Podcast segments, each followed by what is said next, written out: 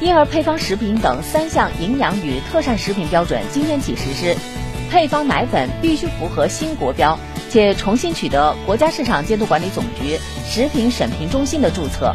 新国标被认为是国内奶粉史上最严标准，将促使相关企业进入以品质提升为核心的发展新。